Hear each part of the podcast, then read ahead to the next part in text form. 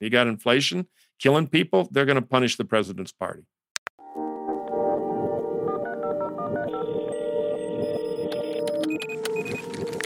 Welcome to Politicology. I'm Ron Steslow. This is our weekly roundup where we invite a rotating panel of experts to discuss the truth you need to know behind the most important stories of the week and how they're shaping the political landscape. I'm excited for our incredible panel today because returning to the roundup, senior advisor at the California Latino Economic Institute, my fellow co founder of the Lincoln Project. And as everyone knows, he starts every morning with a big bowl of numbers. Our good friend, Mike Madrid. Mike, it's great to see you, be with you in person in sunny California again. How you doing? I'm doing great. This is going to be a great group. It's good to have our next guest on. I'm really excited about this one. That's right. Making his politicology debut, Mike Murphy. Mike is one of the most successful political consultants in American politics. He has handled strategy and advertising for over 26 successful gubernatorial senatorial campaigns. He was a senior strategist for John McCain's first campaign for president in 2000 and for Arnold Schwarzenegger's historic election as governor of California. In 2020, he joined aides to President George W. Bush and Senator John McCain to endorse Joe Biden for president. He's a partner at Revolution Agency, a strategic communications firm in Washington, D.C and serves as the co director of the Center for the Political Future at the University of Southern California. And most importantly, he hosts the podcast Hacks on Tap with David Axelrod and Robert Gibbs. Mike Murphy, thank you for making the time today. Well, thank you, Ron and Mike, an old old buddy of mine, Mike Madrid. It is great to be here. I uh, for that introduction, I'll come back and you don't have to pay me the ten dollars like normal. That was incredible. My only question for you guys is, expert, well, who's the expert? We got a couple of political bloviators here, but uh, it's wonderful to be here. And congrats on the podcast, guys. Thanks so much. We'll leave the listeners to settle that one. On this week's roundup, first, we'll discuss the gap between the Democrats' priorities and the priorities of the American people. Then we'll look at the epidemic of Spanish language right wing disinformation. We're also going to talk about the Democrats playing with fire as they continue to push far right candidates in Republican primaries. And finally, when we switch tracks over to Politicology Plus, we'll discuss what we should expect to see in 2023 when, not if, Republicans take back control of Congress and how Democrats could play the hand of the minority. Again, that will be in Politicology Plus, which is our private ad free version of the podcast filled with strategy and analysis you won't get anywhere else. If you're listening to us in the Apple Podcast app, you can navigate to the Politicology Show and tap the button that says try free, or you can sign up at politicology.com slash plus. We'll dig in right after this.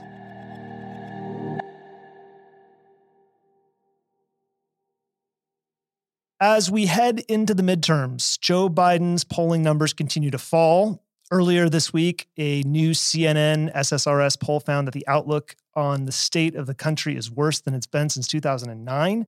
The view on the economy is the worst it's been since 2011.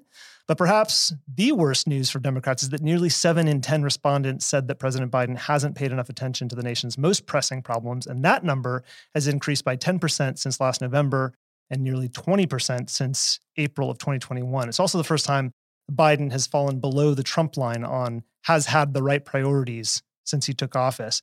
The number of respondents who said things are going very well or fairly well dropped to 21%. That was a point lower than the days following the insurrection. 75% of respondents said that expenses and the cost of living are the biggest economic problems their family faces. And that number has jumped by over 30% since last September. 38% said it was inflation, 29% said gas, energy prices, 18% said cost of food. And Biden's job approval has fallen to 38%, with his, with his support among Democrats eroding since May. There's been a 13% drop in job approval among Democratic respondents in the last few months, while Republicans and independents have held about even. And a new Quinnipiac poll looks even worse for Biden with his job approval at 31 points. That includes 19% approval rating among Hispanic respondents. So, I'm Mike, gonna, I'm gonna jump. Yeah, I know, I know, I know. Well, Mike Madrid, why don't you lead off on this one? How are you thinking about the drop in approval ratings with Democrats? Well, look, I mean, you've got to get to. I think it goes back to Harry Truman before you get to kind of these these uh, lows. These are historic lows that um, have been uh, persistent since uh, really the beginning of the year, since the Afghanistan you know withdrawal. And there's there's clearly a competence question that I think is generally um, plaguing the president. But the, the look, the economy is just in bad shape. You blame whoever you will, but this is just it's the mood of the electorate is just very, very sour. Seventy five percent of respondents are saying we're heading in the wrong direction. I mean, these are these are really, really terrible numbers for an incumbent party. What I am in, in, intrigued by, and I really want to hear Murphy's thoughts on this, is there is this gap. There's this discernible gap uh, between the the Democrats holding up on the generic ballot in Congress and the president's approval ratings. Now we're still a little over 100 days out. There's a long time to go with this stuff. And as we're watching things sort of settle and mix up a little bit, we are seeing some pretty significant shifts. There's been some erosion from Republicans uh, with senior citizens. This rightward Hispanic shift is is no joke anymore. It's a it's a five alarm fire for the Democrats. Um, but w- with Biden's numbers as low as they are, sitting in the sitting in the mid 30s range, and the wrong track at 75 percent it it perplexes me to see that Democrats are still even competitive um, in the generic ballot in both the House and in the Senate. And I've got to just believe that it's Republican extremism that is motivating and coalescing the Democratic base against Republicans in a way that mm-hmm. Democrats are incapable of coalescing their base for their own party. Yeah, Murphy, how do you read this? And especially, how do you read the shift of Democrats away from the president, especially while the others are sort of holding even? Well, you know, it's funny looking at these polling uh, numbers that have been building month after month after month, all going in the wrong direction, with the exception of the generic uh, ballot in the congressional races for the president. I, am rem- reminded from Biden's point of view of the famous old story about the legendary Marine general Chesty Puller, who had five or 6,000 troops in the Korean War.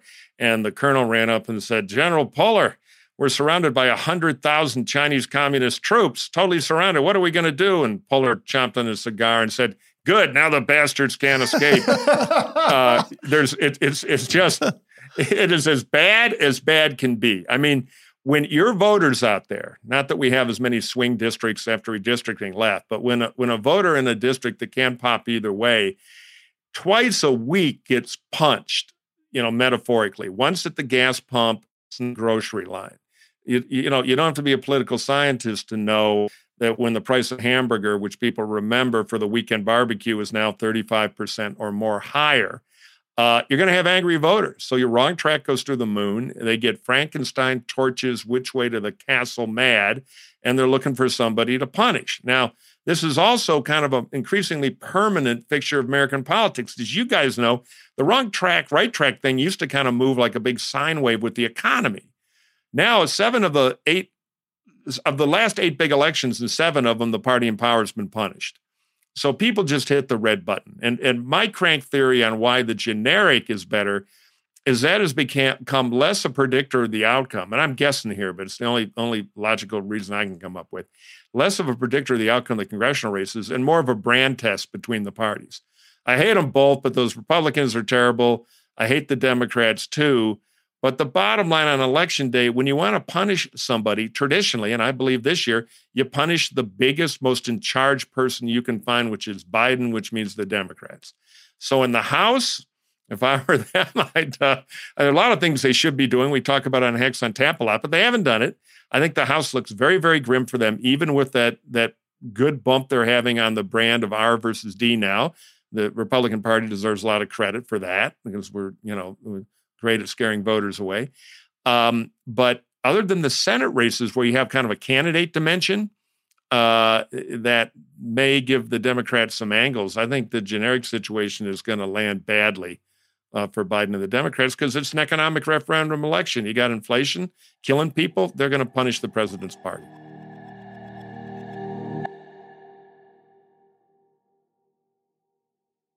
All right. I want to dig into one of the most significant data points in this Quinnipiac poll, Mike, that we were talking about yesterday. And I texted a mutual friend of ours, top shelf data scientist on the on the Republican side, and asked him if he thought it was real. He said eh, it's close to real. If it's not real, it's getting in that direction, which is 70% of Hispanics disapprove of President Biden's job job performance.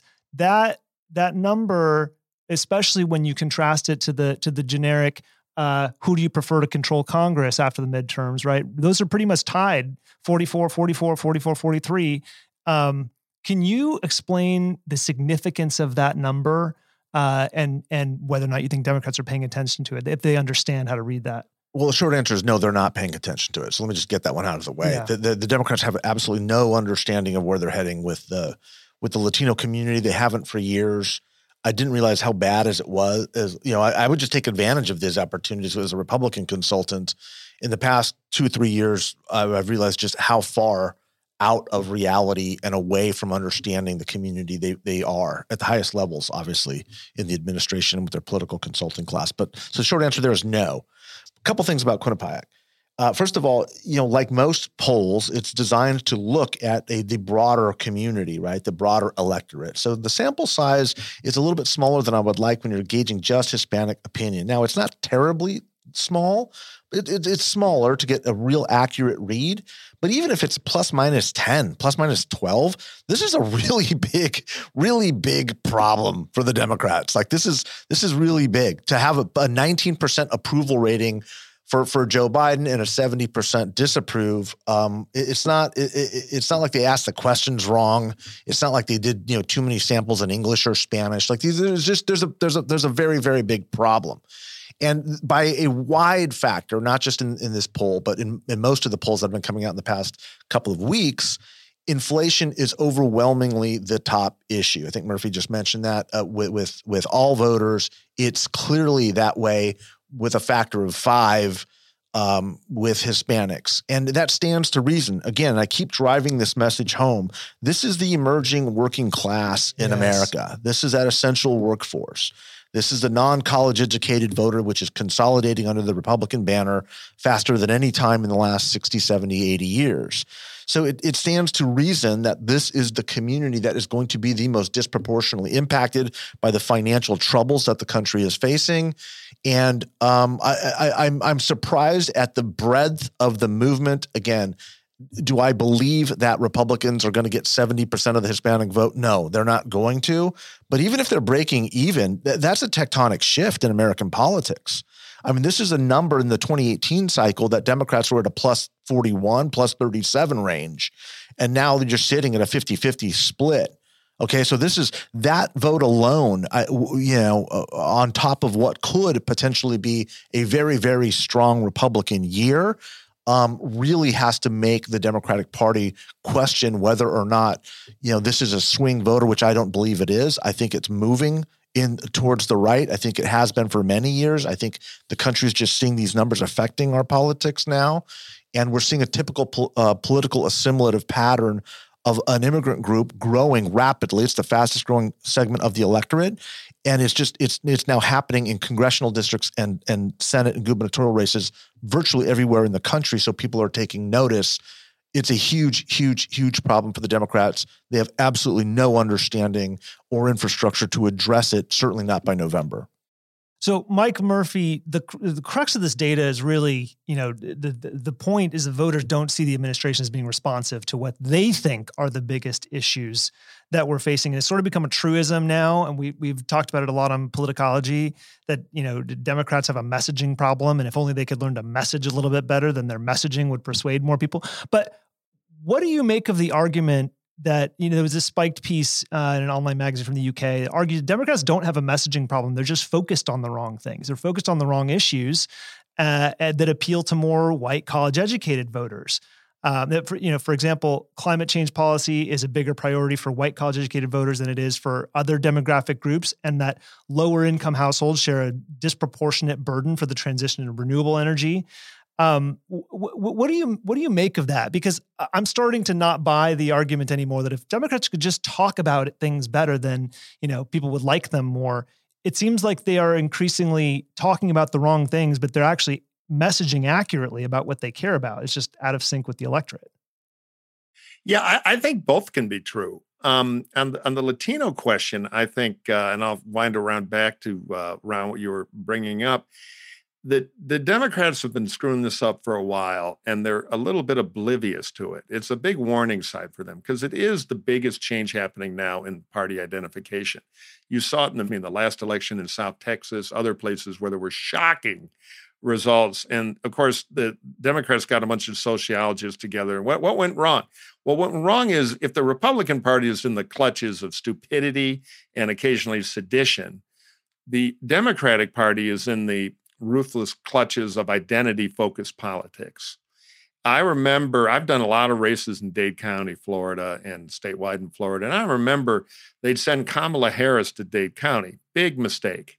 There's a lot of tension in that, that county, and going with an identity message down there as opposed to other messages that are more important to the community. First, any aspirational community moving up in America cares about economics.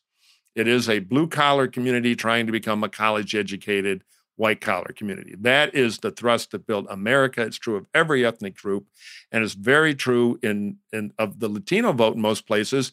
And there's a huge chunk of Latino vote that's already there. Uh, you know, so that wants to defend what they have economically. So the Democrats totally are not playing music in many places that those addressable voters want. Instead, they're going to tell them that it, it's all about check your DNA code and we'll tell you how to vote. And it, it is the most tone deaf thing in the world, but parties are captive internally to their own politics it is hard in the Republican Party to stand up and say, hey, maybe we shouldn't try to kill the president on, excuse me, the vice president on January 6th. Trump trade, MAGA traitor. And you get shouted down by the local aluminum foil hats at the county committee You Rhino. to show up. Rhino. Yeah, yeah, Rhino, Rhino, Rhino. Um, uh, Crystal sent me this great gif of a rhino basically cutting an elephant in half, you know, charging it. uh, but um, maybe we need a flag. But but but the, the point is the parties are often very bad at getting outside their own base internal political heads. And the Democrats now have this problem with the Latino vote, and it's going to be hugely consequential. The other thing is Mark Mellman, who's a very smart Democratic pollster, mm-hmm. likes to yell at the the Dems that you know because you're all good Marxists. This is that's my addition. And Mark doesn't actually say that. I think Mark probably is a very good Mark, but he's a, he's a patriot and an old friend. But he'll say, "You guys, you always think it's about class. No, it's about culture." Mm. And Republicans connect to working people on cultural issues. You know, it's not Das Kapital, the the workers of the means of production. So we ought to shut down the Chevy plant. It's you're making overtime under the Republicans in northern Michigan. You can buy a, a cottage. We're not going to take your hunting rifle away. And, and for you Catholics there, you know, it's okay to send your kid to a Catholic school. So the point is, the Republicans are much better at the language of cultural differences. Now, some of it is a little gross on the extremes.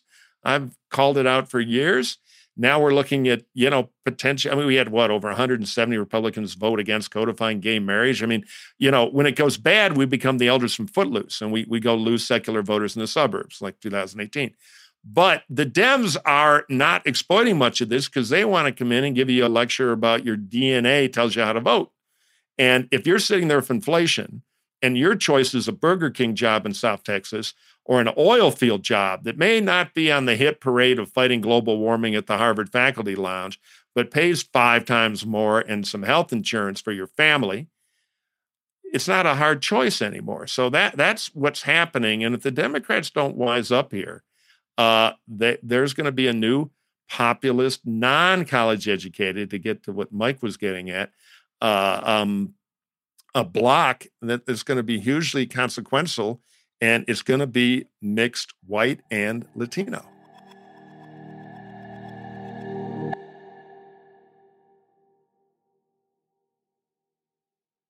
This week, the Washington Post published an opinion column by Lizette Alvarez about the quote, epidemic of Spanish language right wing disinformation on social media and Spanish language platforms and AM radio revving up heading into the midterms. Heading into 2020, there were videos and news stories in Spanish calling Joe Biden a communist. Uh, after the election, there were disinformation campaigns calling Black Lives Matter activists, uh, cl- claiming Black Lives Matter activists staged the January 6th insurrection and that Joe Biden stole the election. These stories spread through WhatsApp and YouTube and Facebook, Twitter, Instagram. And as the midterms approach, social media researchers and Democratic political strategists say that the disinformation is ramping up on those platforms and new ones, including TikTok, Signal, and Telegram.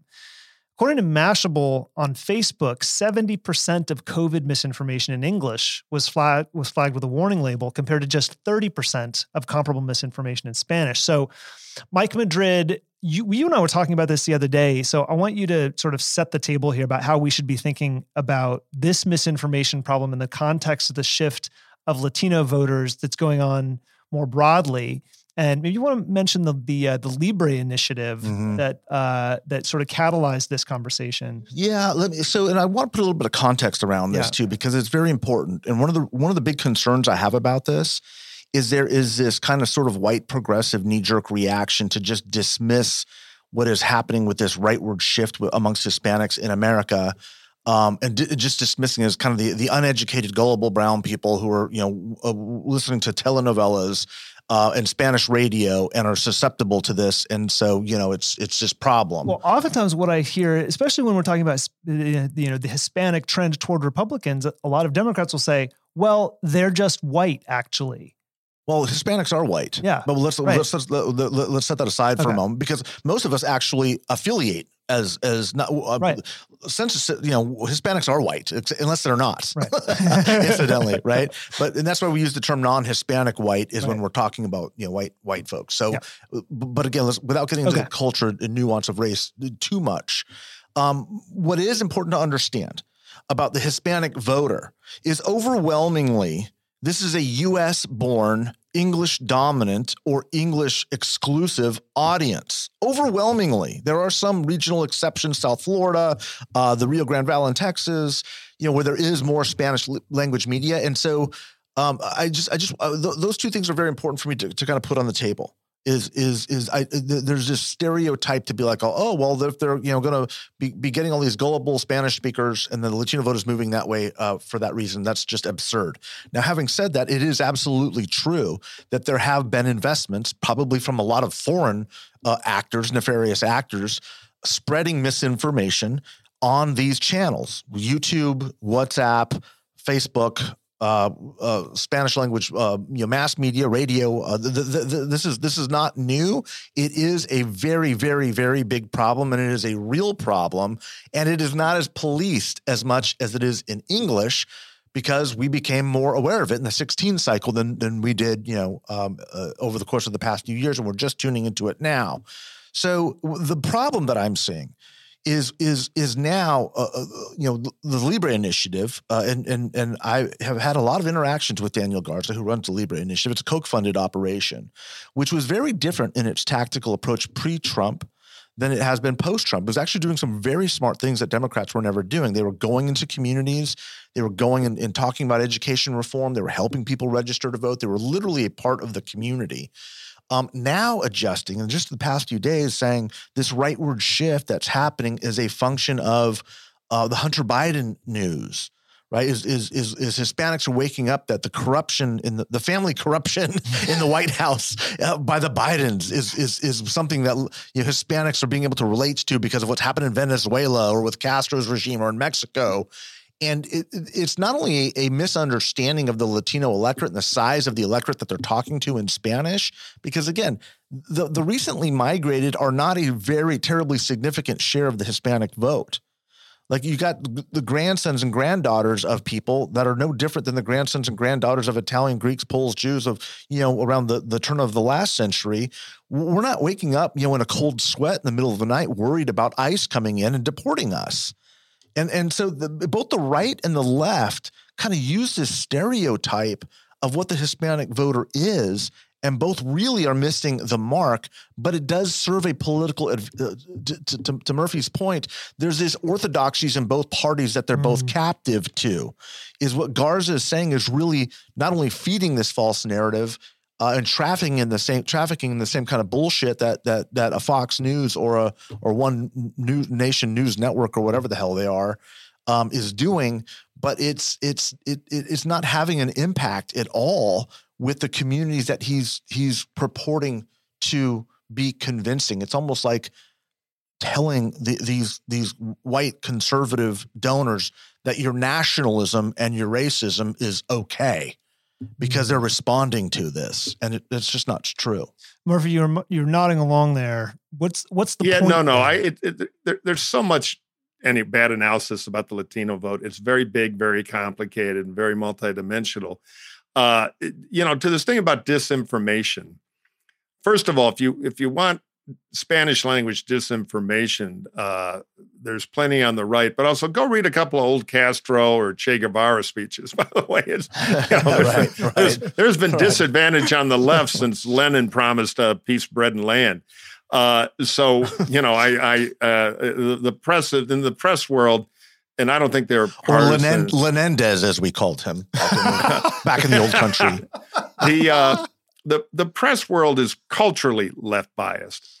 And so it's always the right wing threat. God forbid you send a nice kid who works at the New York Times or the Post to uh, something with fried food and guns in Oklahoma because they didn't learn about that at Brown, uh, other than it's you know a threat to the Constitution. But anyway, put, putting all that aside, comes the digital communications. You know, I, am so Jurassic that I remember when you'd walk into like a state assembly or even a congressional primary campaign, and the, the key weapon the campaign manager, the field director had was a lockbox full of stamps. There'd be $5,000, $10,000 of stamps in a little lockbox with a key in the campaign manager's desk.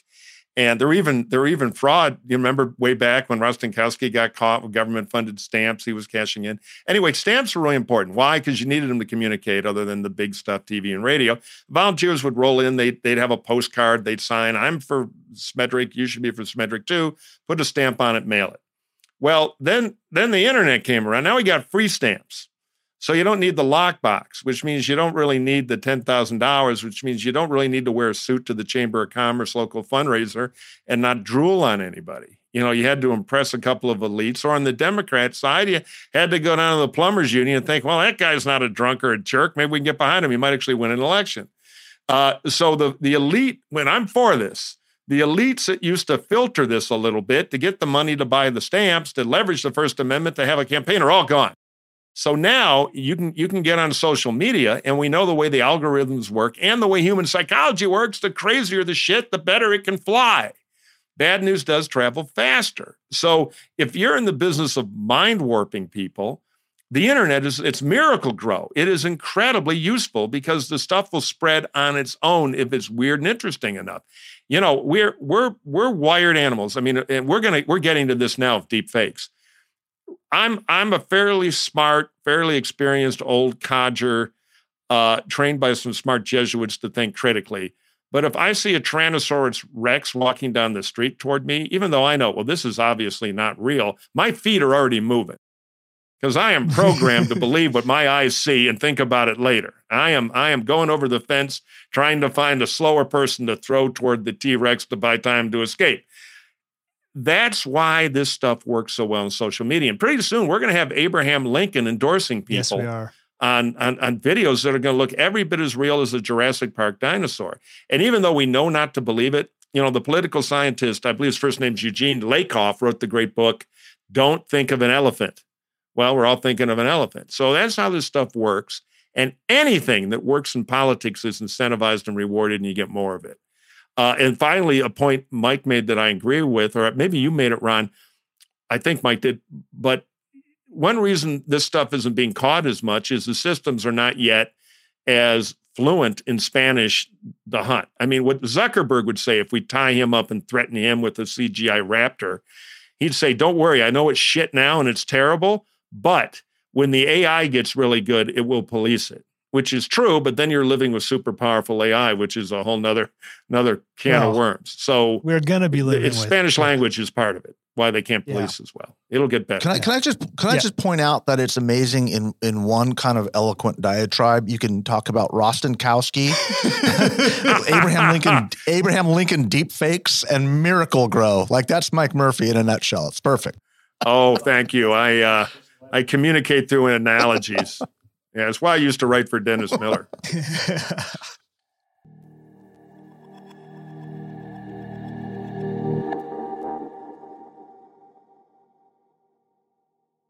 All right. On Tuesday, Dan Cox became the Republican nominee for governor of Maryland. In 2020, Cox fought against the certification of Biden's victory in the 2020 election and fought Maryland's COVID mitigation measures. He even launched a failed bid to impeach Republican Governor Larry Hogan. While the Capitol was under siege on January 6th, Cox called Vice President Pence a traitor. His unhinged antics helped him pick up Donald Trump's endorsement. Cox is among a growing list of anti democracy Republicans who are getting support from Democratic groups seeking a more favorable opponent in the general election. We talked about this uh, last week on the roundup. Uh, but there's a whole bunch of these guys now. This, they're doing it all over. We talked about the Illinois gubernatorial race when the DGA spent money to push Darren Bailey in the Republican primary. It worked. Um, and we noted at the time that was a risky proposition, but okay, paid off. Last week, we talked about Arizona Democrats trying to push Kari Lake in the general election. In Nevada, they're supporting Joey Gilbert, who said he has not a single regret about being at the rally turned insurrection in Washington. Ron Hanks was outside the Capitol during the attack uh, that he described as a peaceful rally. Democrats are boosting him in his Colorado Senate primary. And in Pennsylvania, as we all know, they boosted Doug Mastriano, who they thought was a long shot against Josh Shapiro, but Politico is now reporting that the governor's race is tightening. Let's take a step back here for a second. Mike Murphy, I actually listened to you and uh, Axelrod and Gibbs talk about this recently on the on the podcast, and I wanted to get your take on the you know the more recent developments. So, can you talk about this this this strategy first? First of all, you know, it's a, you know, for listeners, right? Because we hear from a lot of Democratic listeners who are like, you know, I wish the Democrats could just campaign and fight scrappy like Republicans do and win more. And this seems to be, um, you know, a lot of them are going to see this and think, well, at least they're fighting, right? At least they're trying to be smart and strategic about this. But it's also a deeply cynical move. So I wonder if you can talk about both the strategy and the morality, right, of uh, of of this of this approach. Well, if you heard me on Hacks on Tap, you know this makes my head explode. Um, it's an old trick. I mean, I remember doing governor races back in the 90s where there'd be a Democratic primary and one candidate was maybe weaker than the other, but not screaming kooks like we have now. So we do something like have the governor go out and we'll pick a little fight with him on some lefty issue to get the lefty guy the ability to sell some tickets in the primary. Ha ha ha. You know, and then then the the Gray Davis folks out here in California spent a bunch of money trying to screw with Dick Riordan in the 2002 primary. Same same thing. Yeah, I get it. That was kind of a, a agreed to hard hockey check maneuver back then, and I think fairly legit. The Dems did more of it than the Repubs did, but both both sides did it. The problem now is the variety of kook is far more dangerous. So, with all due respect to Josh Shapiro or J.B. Pritzker or you know any of these candidates, I, I don't think they're so important to the future of the country that they got to win by spending money to give a platform to a nut to get other nuts to vote for them. Uh, and then one, take away any choice the voters have. There is no serious choice in Maryland. You know, it's over. If you if you believe in the rule of law, there's only one candidate to vote for, no matter how you feel about them. The debate is gone. The choice they disenfranchise voters. You know, the Dems are very quick to talk about that. Well, this is a backdoor way to do it. I mean, Pritzker in Illinois drove me particularly nuts. It, was like 35 million bucks to take a kook from a cornfield who thinks Southern Illinois ought to create either its own country or become North Kentucky, uh, and and just pound them with money. Uh, to elevate them, so Pritzker can do what he's doing now, which is go run for president, hanging around New Hampshire and everything, and not have a competitive race in the general. Um, the second problem, and Pennsylvania is the best example of this.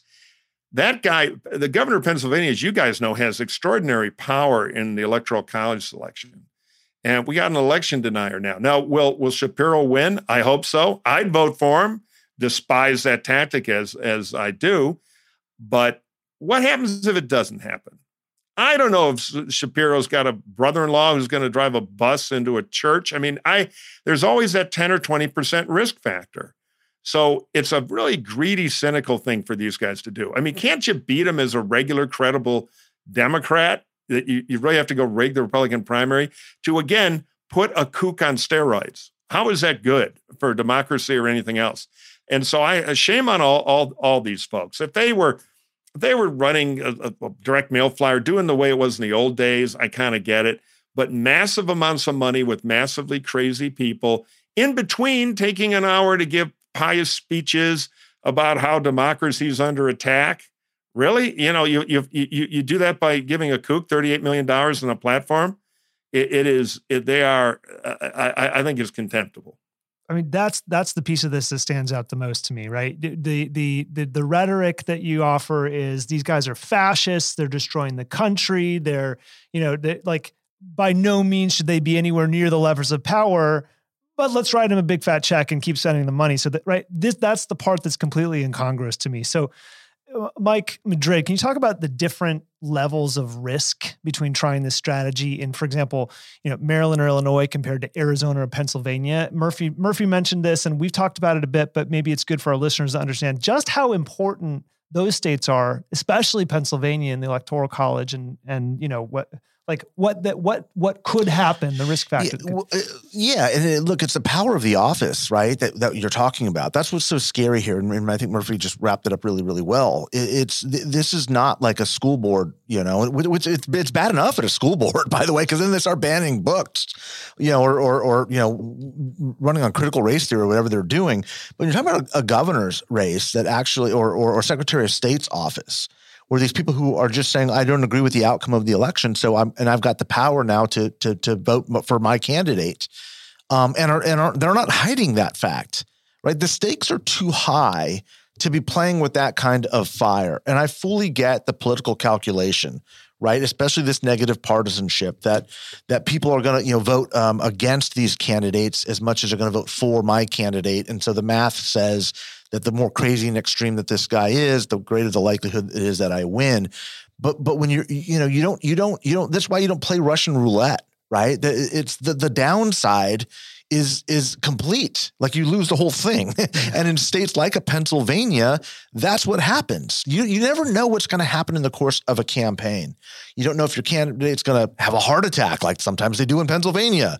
You never know like what what the outcomes are going to be. And to to play with this type of of zero sum politics. It's just extraordinarily dangerous, and I think we are we need to get past that point in our politics because it is not only cynical, it is as as Mike just mentioned a form of voter suppression.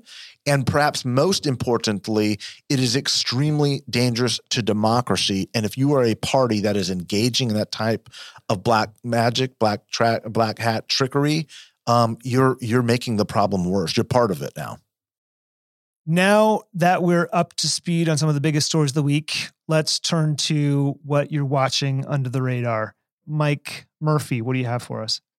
You know, I'm uh, the romantic in me, which will be crushed by the reality of politics yet again, is kind of watching the uh, Liz Cheney primary out in Wyoming because she's been such a, a courageous patriot on the January 6th stuff, which has had an effect. You know, the conventional wisdom beltway was, oh, nobody cares. No, Trump has got his frame bent.